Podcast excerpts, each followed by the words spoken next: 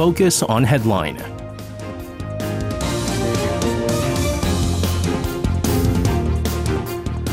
All right, let's take a look at what major issues are making the headlines today on Focus on Headline. For this, joining us in the studio today, we have our Friday reporters in Changana and uh, Hong Seung-young. Guys, welcome back. Good, Good evening. Good evening to you guys. We've been talking about this all this week. President Yoon's four-day state visit to the Netherlands. President Yoon having returned home on this Friday.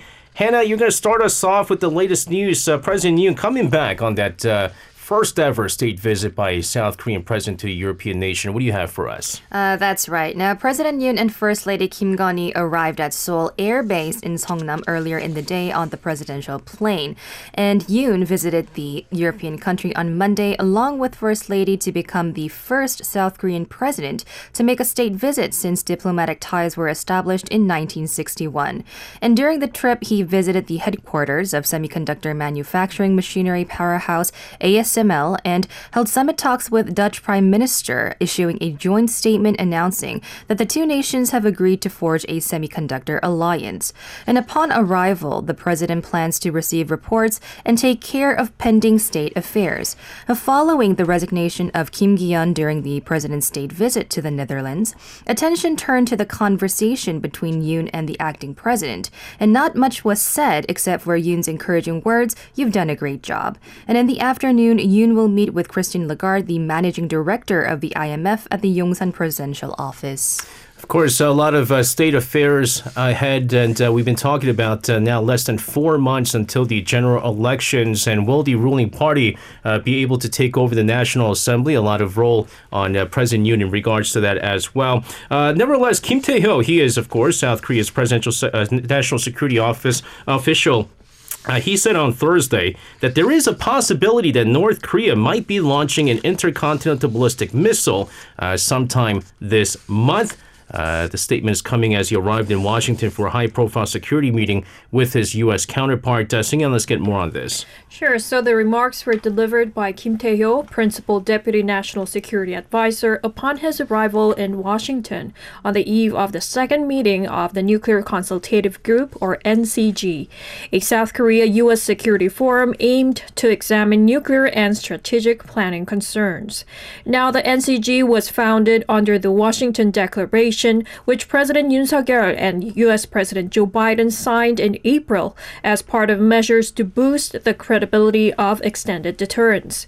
So Kim Tae-hyo and U.S. National Security Council Coordinator for Indo-Pacific Affairs Kurt Campbell and NCS and uh, sorry NSC Coordinator for Defense Policy and Arms Control Kara Abercrombie chaired the initial session in Seoul in July. And while Kim Tae-hyo told reporters that he believes North Korea will launch an ICBM this December, he did not elaborate on what intelligence led him to believe so. Also, when asked if North Korea's spy satellite launch last month will be discussed during the NCG session, Kim stated that a ballistic missile based on ICBM technology is a topic of extended deterrence talks between Seoul and Washington. Now, South South Korea and the United States believe that North's satellite launch violated multiple UN Security Council resolutions by employing ICBM capability, and the pledge of the United States to use the full spectrum of its military capabilities, including nuclear weapons, to defend its ally is referred to as extended deterrence. So Kim said whether the ballistic missile is long or short, if a nuclear weapon is loaded onto it, it becomes a nuclear threat and is a nuclear attack against us. Also, Kim added that there have been concrete outcomes when it comes to intelligence sharing joint planning, and joint execution, referring to, it, to, to, the Allies' nuclear deterrence efforts. He also stated that following the NCG meeting, the defense authorities of the two countries may take charge of working level NCG efforts. Now, remember, uh, North Korea has been firing ballistic missiles uh, at a record pace over the past few uh, years now, and uh, there's messages behind which type of uh, depending on which type of ballistic missiles they use. If they use intercontinental ballistic missiles or intermediate range ballistic missiles, so you're usually a, a message towards the United States, whereas a short range ballistic missile would be a message towards South Korea and Japan. And so the fact that maybe, I don't know again where Kim Tae-hyo has got this source from, but mm-hmm. uh, signs that if they do test fire in ICBM uh, should be a message towards the United States. But remember the, the, the, the, satellite launch, the big issue with that is number one, the ballistic missile technology that they've used, and not necessarily the fact that they have now spy satellite uh, technology, but the fact that they could probably improve their ballistic missile technology using the technology that they have for the uh, reconnaissance satellite. So that's one thing that they're looking at whether or not they'll be able to improve their ballistic missile technology. So we'll keep a close eye on this and whether or not the launch does happen this year. In the meantime, the U.S. Department of Defense on Thursday local time reaffirming its policy of launching a real time missile warning data sharing system between the U.S., South Korea, and Japan within this year, and that uh, it is working towards that end. Uh, Hannah, let's get more on this. Sure. Now, in the landmark Camp David summit among the leaders in August, the three countries agreed to operationalize the trilateral real time system by the end of this year in a sign of their growing security coordination against Pyongyang's evolving nuclear and missile threats. And on Wednesday, Mira Rapp Hooper, the U.S. National Security Council's senior director for East Asia and Oceania, said the plan is on track and that the trilateral system is expected to be operational within the next few days.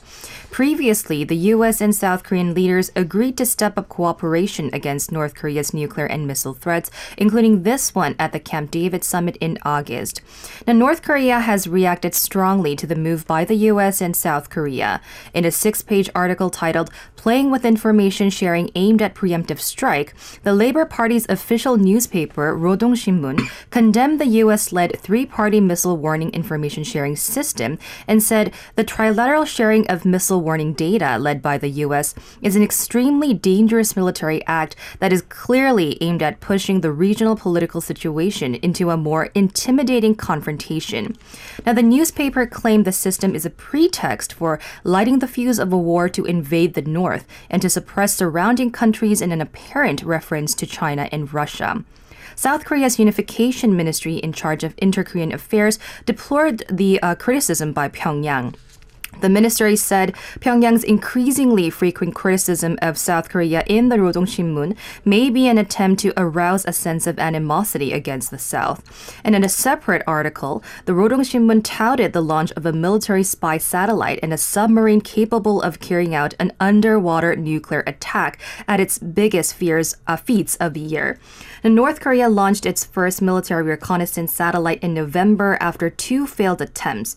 In September, North Korean leader Kim Jong un attended a commissioning ceremony of a tactical nuclear attack submarine.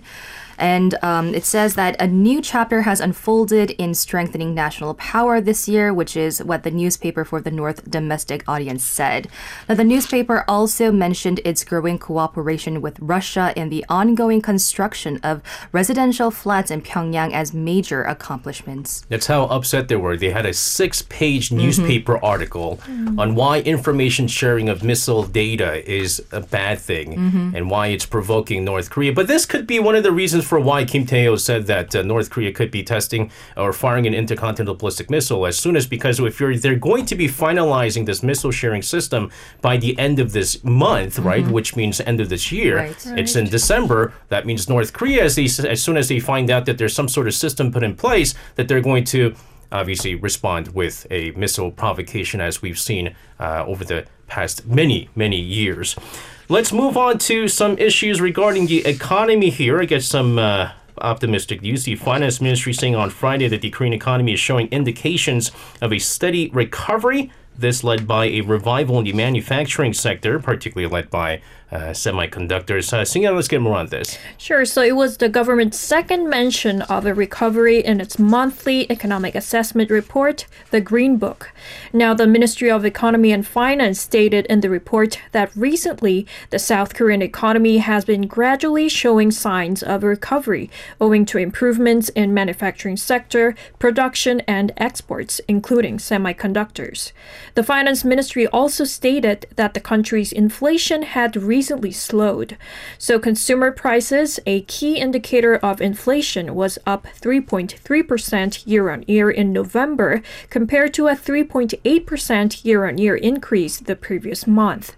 And according to the report, externally, there is a mix of hope over the recovery of the IT industry and the slowing momentum of rebound globally, and the Russia Ukraine war and instability in the Middle East pose geopolitical risks and may disrupt the supply chain.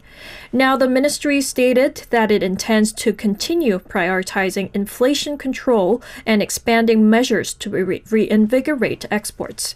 So, South Korean exports increased 7.8% in November for the second month in a row, thanks to increased demand for semiconductors. Also, chip exports increased uh, 12.9% year on year in November to $9.52 billion, resuming for the first time since August 2022.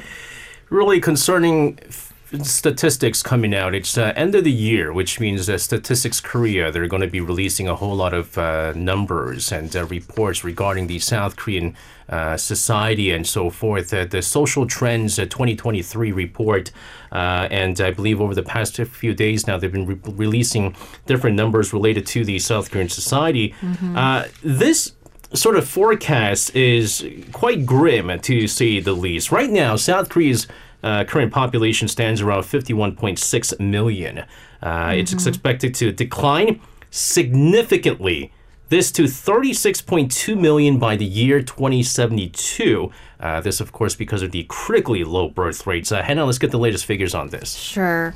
Now, according to the biennial uh, report released by State Run Statistics Korea, the portion of seniors aged 65 and above in the population, which came to 17.4% in 2022, is expected to soar to 47.7% in 2072.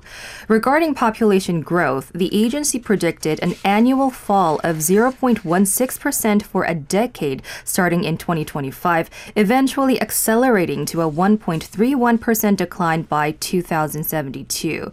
The gloomy outlook came as the country's fertility rate, which is the number of children expected to be born to a woman over her lifetime, hit a record low of 0.78 in 2022, hovering far below other major countries. And it was much lower than the replacement level of 2.1, which would keep South Korea's population stable at the 50 million level. Now, the agency projects a decline in the number of newborns, which amounted to 250,000 in 2022, to decrease to 220,000 in 2025 and further drop to 160,000 by 2072. Now, accordingly, the number of seniors per 100 South Koreans aged from 15 to 64 was expected to increase to 104 in 2072, marking a substantial rise from the 24 recorded last year. Now, the number of people in the working age group was expected to fall by 3.32 million over a decade starting in 2022, while that of seniors was expected to rise by 4.85 million. You know the uh, the figure thirty six point two million. Uh, mm-hmm. this figure I think was last seen back in nineteen seventy seven when oh. it was a completely different Korea. But uh, you know we talk about the low birth rates, but uh, there, there, was another uh, report that was again released by Statistics Korea at that time of the year. Uh, they were saying more and more young people are finding it unnecessary to get married. So it's not even right. about kids anymore. They just don't want to get married. And she said the large chunk of people who don't want to get married, are women in their thirties, followed by women in their twenties, and then the interesting the interesting thing is the men actually are find it more necessary to get married than women, mm-hmm. but it takes two to tango, right? So right. if women don't want to get married, but what the, the, interesting thing that has come out is that despite uh, the numbers for people who find uh, marriage necessary going down, they find that it's uh, they're more open to living together. Oh. So like not getting married, right? And then one of the things that they said was because getting married cause talk just cost too much was mm. what they said. I don't know what they're talking about. Getting married doesn't get you know cost a whole lot. It's just people want to get married in hotels and stuff like that. That's why it costs so much. Uh, let's talk about other things here. We've talked about uh, Kristalina uh, Georgieva, uh, of course, the managing director of the International Monetary Fund, being here in Korea. Uh, here, she urged the globe uh, on the on Thursday to establish a clear rules and solid infrastructure to prevent the risk of crypto assets, saying that cryptocurrencies might actually eventually threaten macro financial stability. So, again, what is she talking about? Tell us more about this. Sure. So, Kristalina Georgieva said at an international conference in Seoul on digital money titled Digital Money Navigating a Changing Financial Landscape on Thursday that our goal is to make a more efficient, interoperable, and accessible financial system by providing rules to avoid the risk of crypto and infrastructure by leveraging some of its technologies. So, uh, at the two day conference co hosted by the IMF, the Finance Ministry, and the Bank of Korea, participants discussed digital money measures such as legislation and infrastructure, as well as the central bank digital currency, which concluded on Friday. Now, the IMF chief admitted that the widespread adoption of crypto assets could jeopardize macro financial stability by limiting monetary policy transmission, uh, capital flow management measures, and fiscal sustainability. And Georgieva went on to say that crypto could undermine fiscal sustainability if tax collection became uh, volatile or more difficult to enforce, and that is a future uh, we all want to avoid. So, despite these concerns, she believes that digital money has become popular and requires legitimate and consistent norms, such as legal foundations for anti money laundering and taxation, as well as credibility and adequate infrastructure. Uh, she said good rules and uh, can spur and guide innovation. For instance, banks uh, are explore, exploring new uh, trading infrastructure using blockchain technology, refined and popularized by crypto boom. They hope to cut costs and boost speed for trillions of dollars of daily asset transactions and to broaden financial access to those currently content with low yielding deposit accounts again, the governments are always going to be against cryptocurrency. I mean, there's only been like one country that really wanted to make uh, what is it, Bitcoin legal tender, right? Uh, El mm. Salvador. Uh, kind of push for that, the president there, and uh, they failed miserably because I mean the the prices of Bitcoin plummeted as soon as uh, you know he tried to make uh, Bitcoin a, a, legal tender in the country. Of course, it's come up now, but because of the high volatility, uh, it's going to be very tough for this to be cryptocurrency to be a legal tender for all the countries around the world. Uh, in the meantime, Seoul's Finance Minister Chu Kyung-ho also stated that despite a number of hurdles, the move to uh, digital uh, digital currency is going to be inevitable, and that their goal is to establish set of policy rules, tools that not only support economic growth and the financial uh, innovation, but also ensure real, uh, reliability and stability as well. A lot of illities here. Uh, so, again, what other remarks did the ministers make in regards to this? So, Chu Kyung-ho mentioned that in order to keep up with digital innovation, each country and global institution must remain agile, focusing on ways to build public trust and stability on top of the comfort and efficiency given by the digital currency. Now, Minister Chu went on to say that finally, setting up global standards through close co- collaboration with governments and international bodies is essential, uh, especially considering that digital money knows no borders. Also on Thursday, Georgieva attended a session on women's empowerment called Women Corporate Directors Korea Chapter. She believes that empowering women can lead to higher salaries and stronger businesses, citing IMF research that shows with a of right policies to reduce the gender gap and number of hours worked to the average across peer countries, Korea could increase per capita income by 18%. Let's move on to other issues. The U.S. government having to release the preliminary guidance for the Inflation Reduction Act's Advanced Manufacturing Production Credit. Uh, Hannah, tell us more about this. Sure. Now, in response to the IRA, the government expected South Korean companies, which have built large scale production facilities in the U.S. for products such as secondary batteries and solar, to benefit.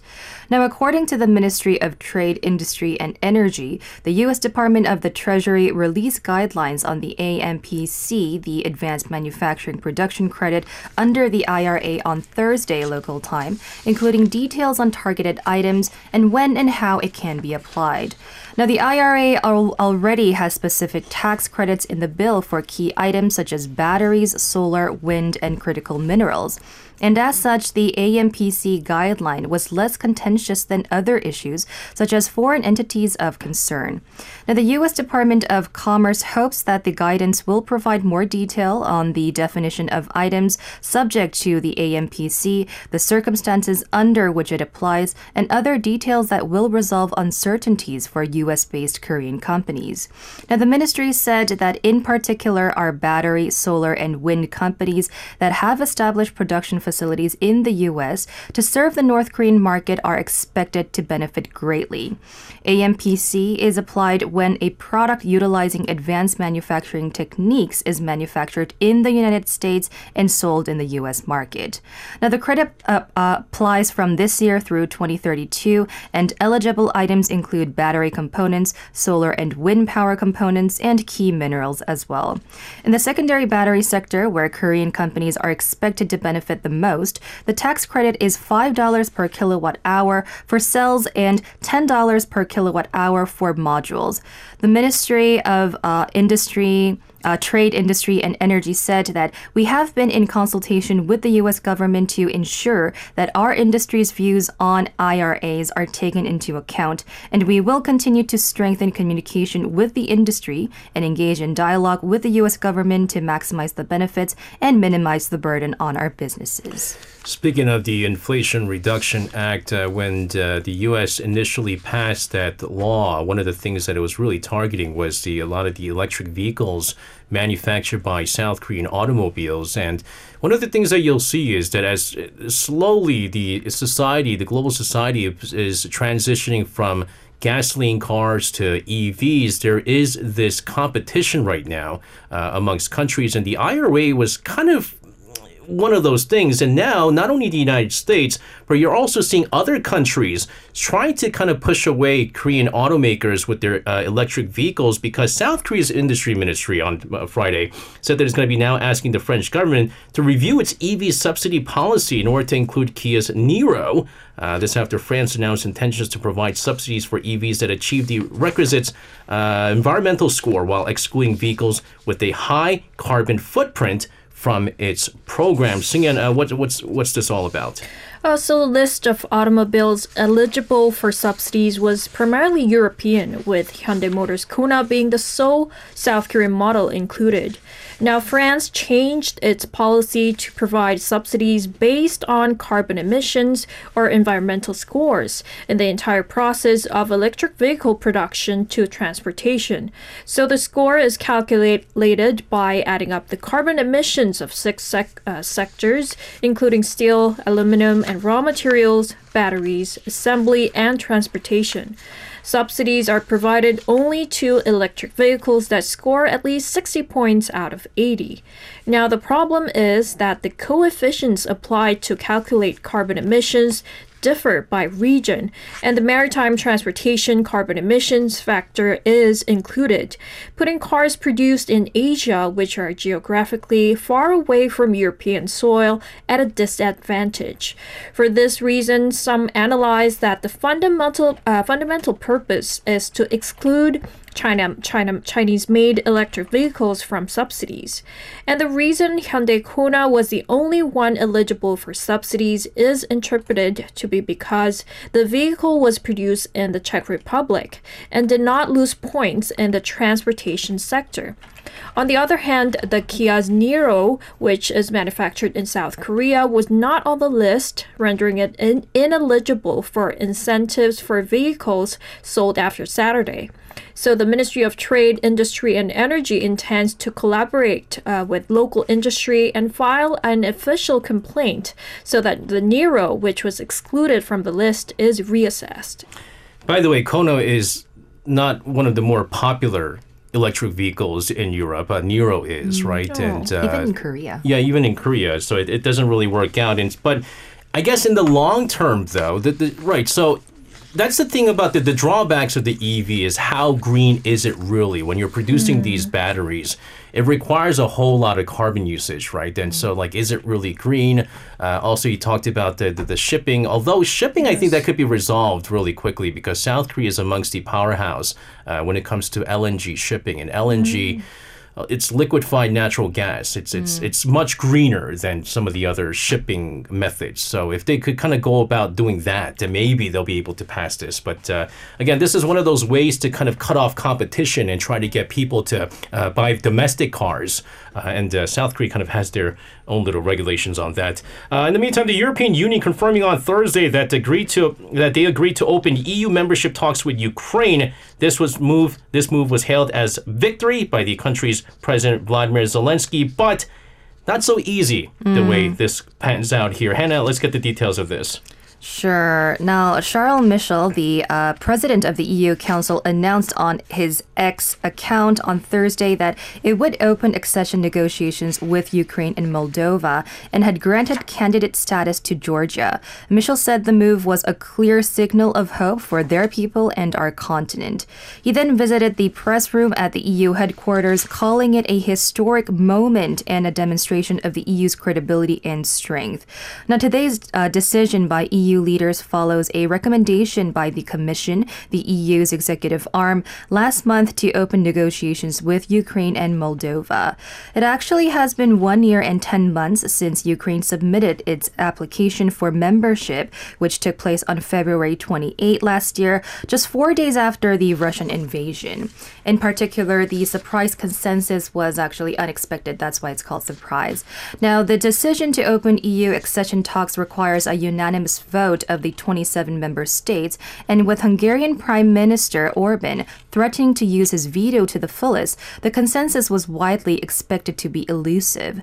However, an EU source said that Mr. Orban left the room briefly during the vote with his prior consent, and the unanimity was achieved with only the leaders of the other 26 countries in the room, excluding Hungary.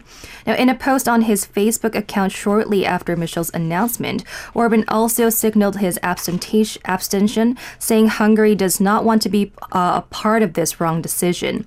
Now, the decision brings Ukraine one step closer to the EU fence about a year and a half after it was granted EU candidate status in June of last year. Now, this is a pivotal moment for Ukraine, especially as it comes amid recent concerns that Western solidarity is waning. And uh, it says that this is a victory for Ukraine, a victory for all of Europe, a victory that motivates, inspires, and strengthens. This was posted on X by Zelensky following the announcement. He also said that history is made by those who don't get tired of fighting for freedom.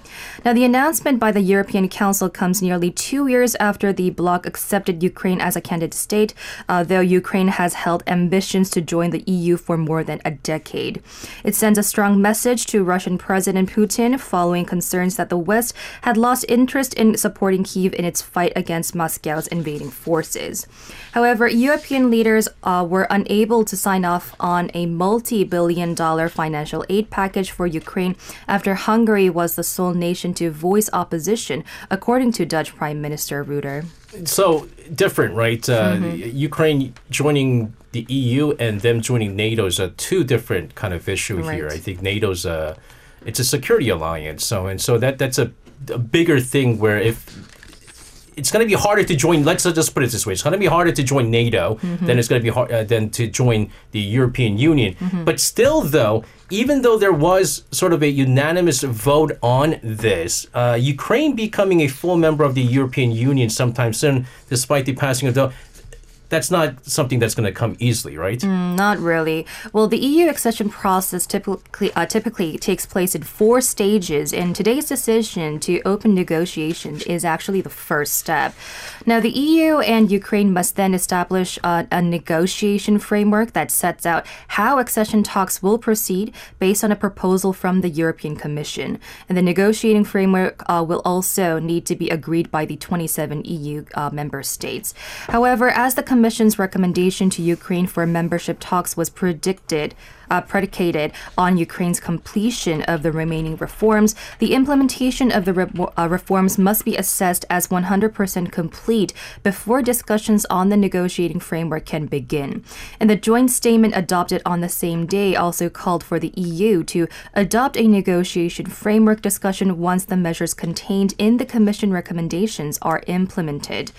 Once full scale negotiations are underway based on this agreed framework, accession will be finalized by ratification by all existing member states. FYI for Croatia, the last country to join the EU, it actually took 10 years from application to final approval in 2013. And in addition to opening talks with Ukraine and Moldova, EU leaders also decided to grant Georgia candidate status on the same day. For Bosnia and Herzegovina, it was agreed to open accession negotiations once the necessary reforms were completed.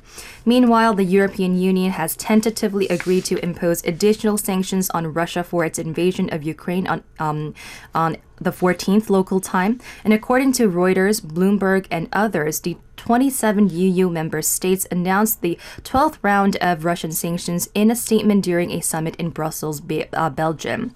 The sanctions included a ban on imports of diamonds from Russia to cut off Russia's war chest and a cap on Russia, uh, Russian crude oil prices at $60 per barrel to make it more efficient.